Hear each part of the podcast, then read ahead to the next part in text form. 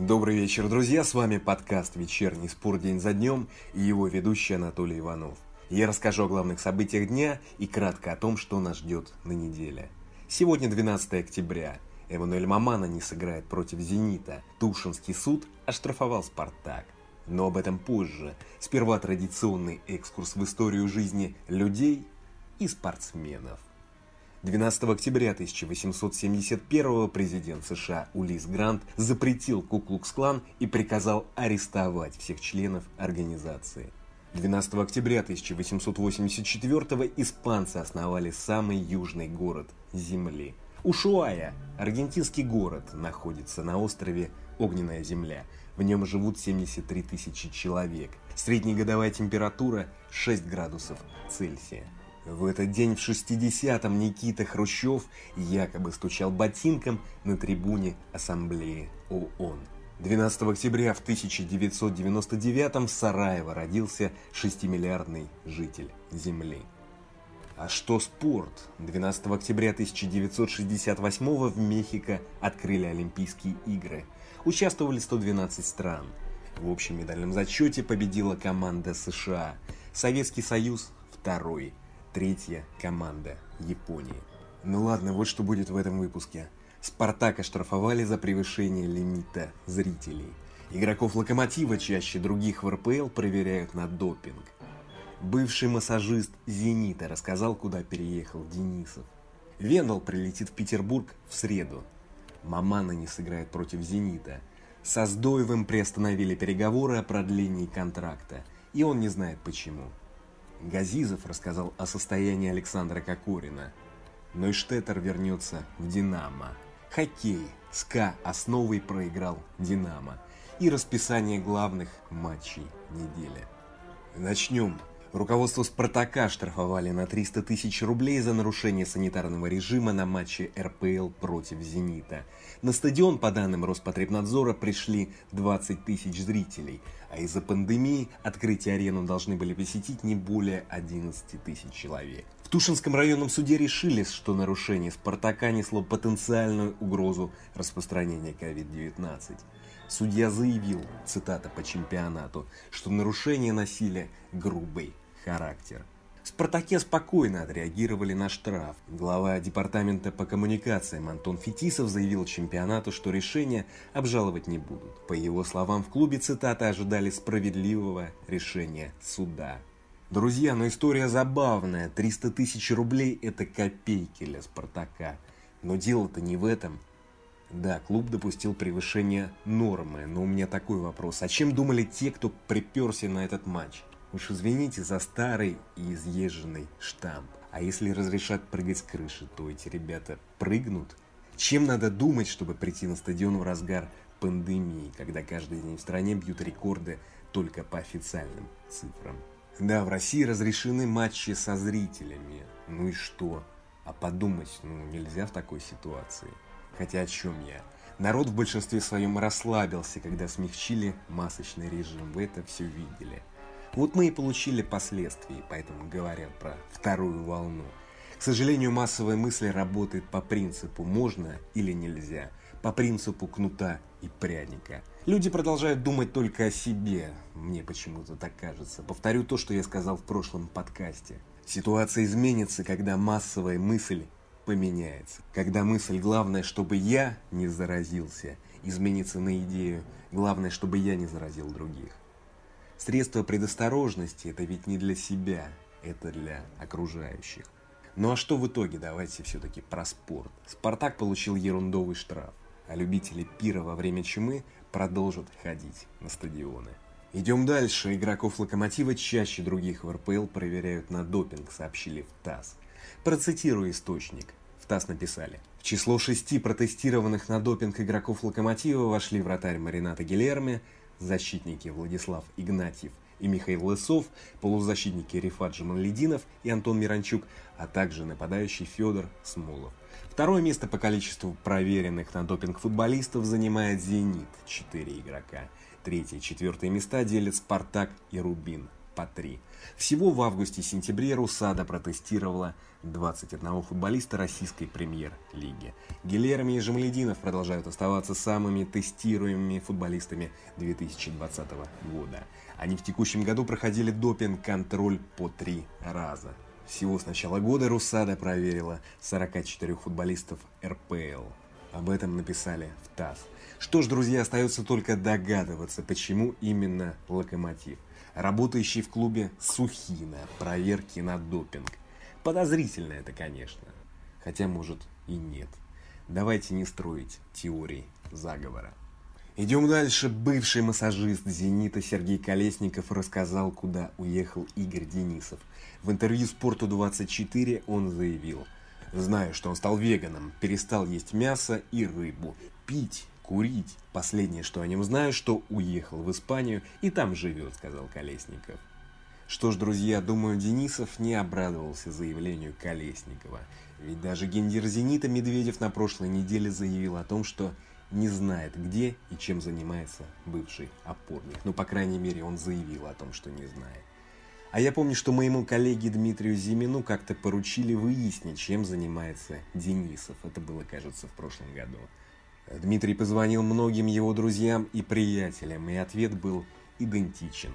Знаю, где Денисов, но он просил не рассказывать.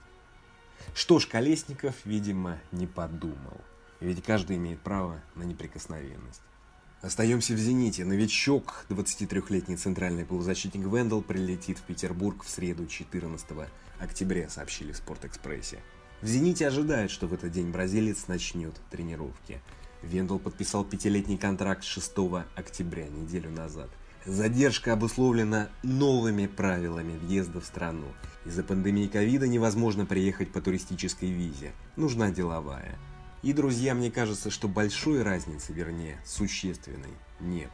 Вендела все равно подписали поздно.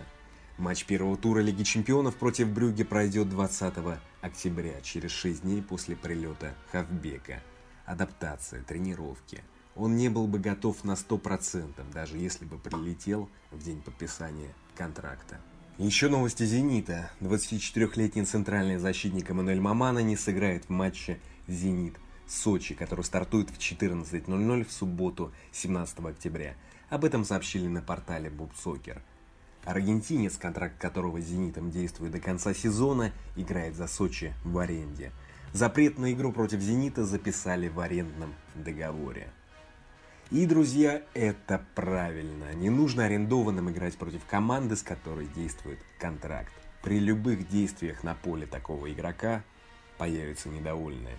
Сыграет слабо, скажут, что специально. Сыграет мощно, тоже будут недовольны. Шатову и Дзюбе и сейчас припоминают игру против «Зенита» в сезоне при Манчине.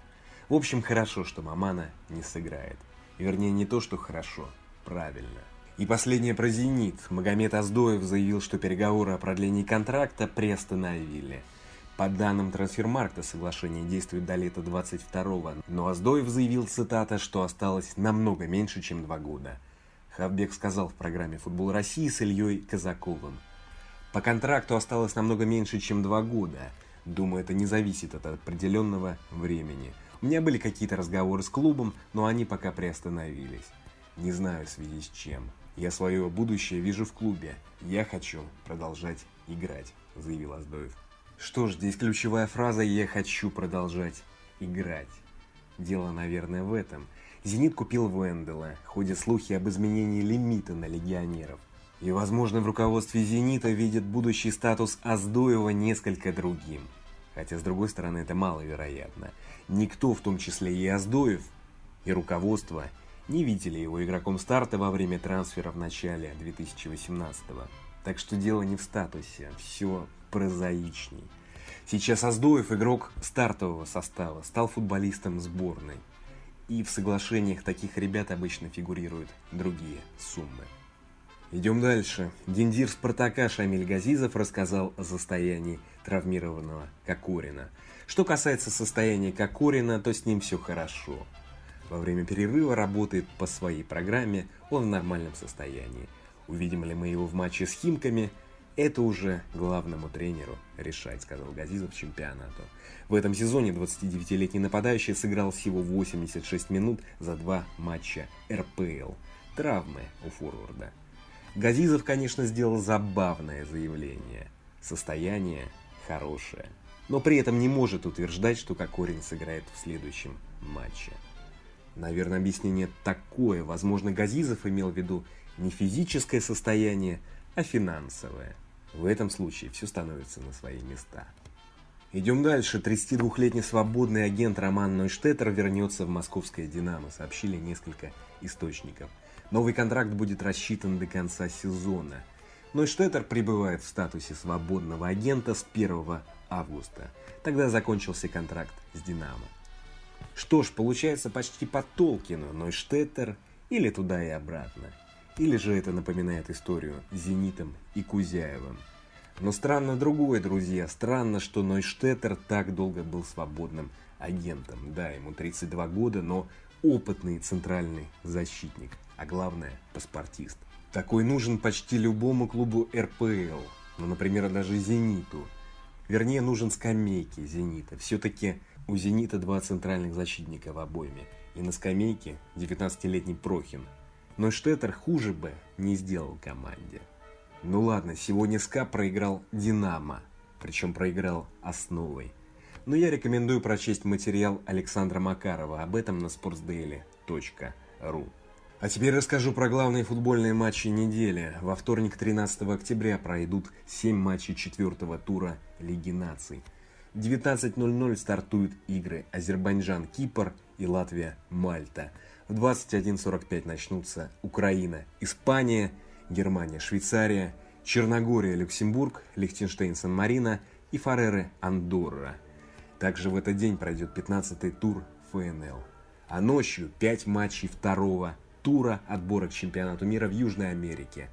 Главный матч Чили-Колумбия начнется в пол четвертого утра. Еще в этот день пройдет множество матчей в квалификации к молодежному чемпионату Европы. В 17.00 стартует игра Латвия-Россия. В среду 14-го большой день в Лиге наций. 20 матчей. Россия в 21.45 примет Венгрию. Соперники по группе Турция и Сербия начнут в это же время. По вывеске обещают быть интересными матчи. Хорватия-Франция, Италия – Нидерланды, Исландия, Бельгия и Португалия, Швеция. 15 октября в 22.00 начнется игра седьмого тура Лиги 1 Ним ПСЖ. А теперь, конечно, расписание 11 тура РПЛ. Суббота, 17 октября, 14.00 Зенит Сочи, 16.30 Краснодар Рубин и Локомотив Уфа, 19.00 Химки Спартак, Воскресенье 18 в 14.00. Арсенал, Урал и Ротор, Тамбов. 16.30 ЦСКА Динамо. 19.00 Ростов, Ахмат. Лидируют «Зенит» и «Спартак», у них 21 балл. На третьем месте ЦСКА с 19 очками. А еще в субботу не забудьте про АПЛ. В 14.30 начнется дерби Эвертон-Ливерпуль а в 19.30 начнется матч Манчестер Сити-Арсенал. Еще в этот день в 19.00 дерби в Италии Интер-Милан. В 16.30 соперник «Зенита» по Лиге Чемпионов Боруссия сыграет на выезде против Хофенхайма. И, конечно, не забудьте про главную Лигу мира. В субботу пройдет 16-й тур ФНЛ. На этом все, друзья. Спасибо. Встретимся в следующий понедельник. А теперь немного Клода Дебюси.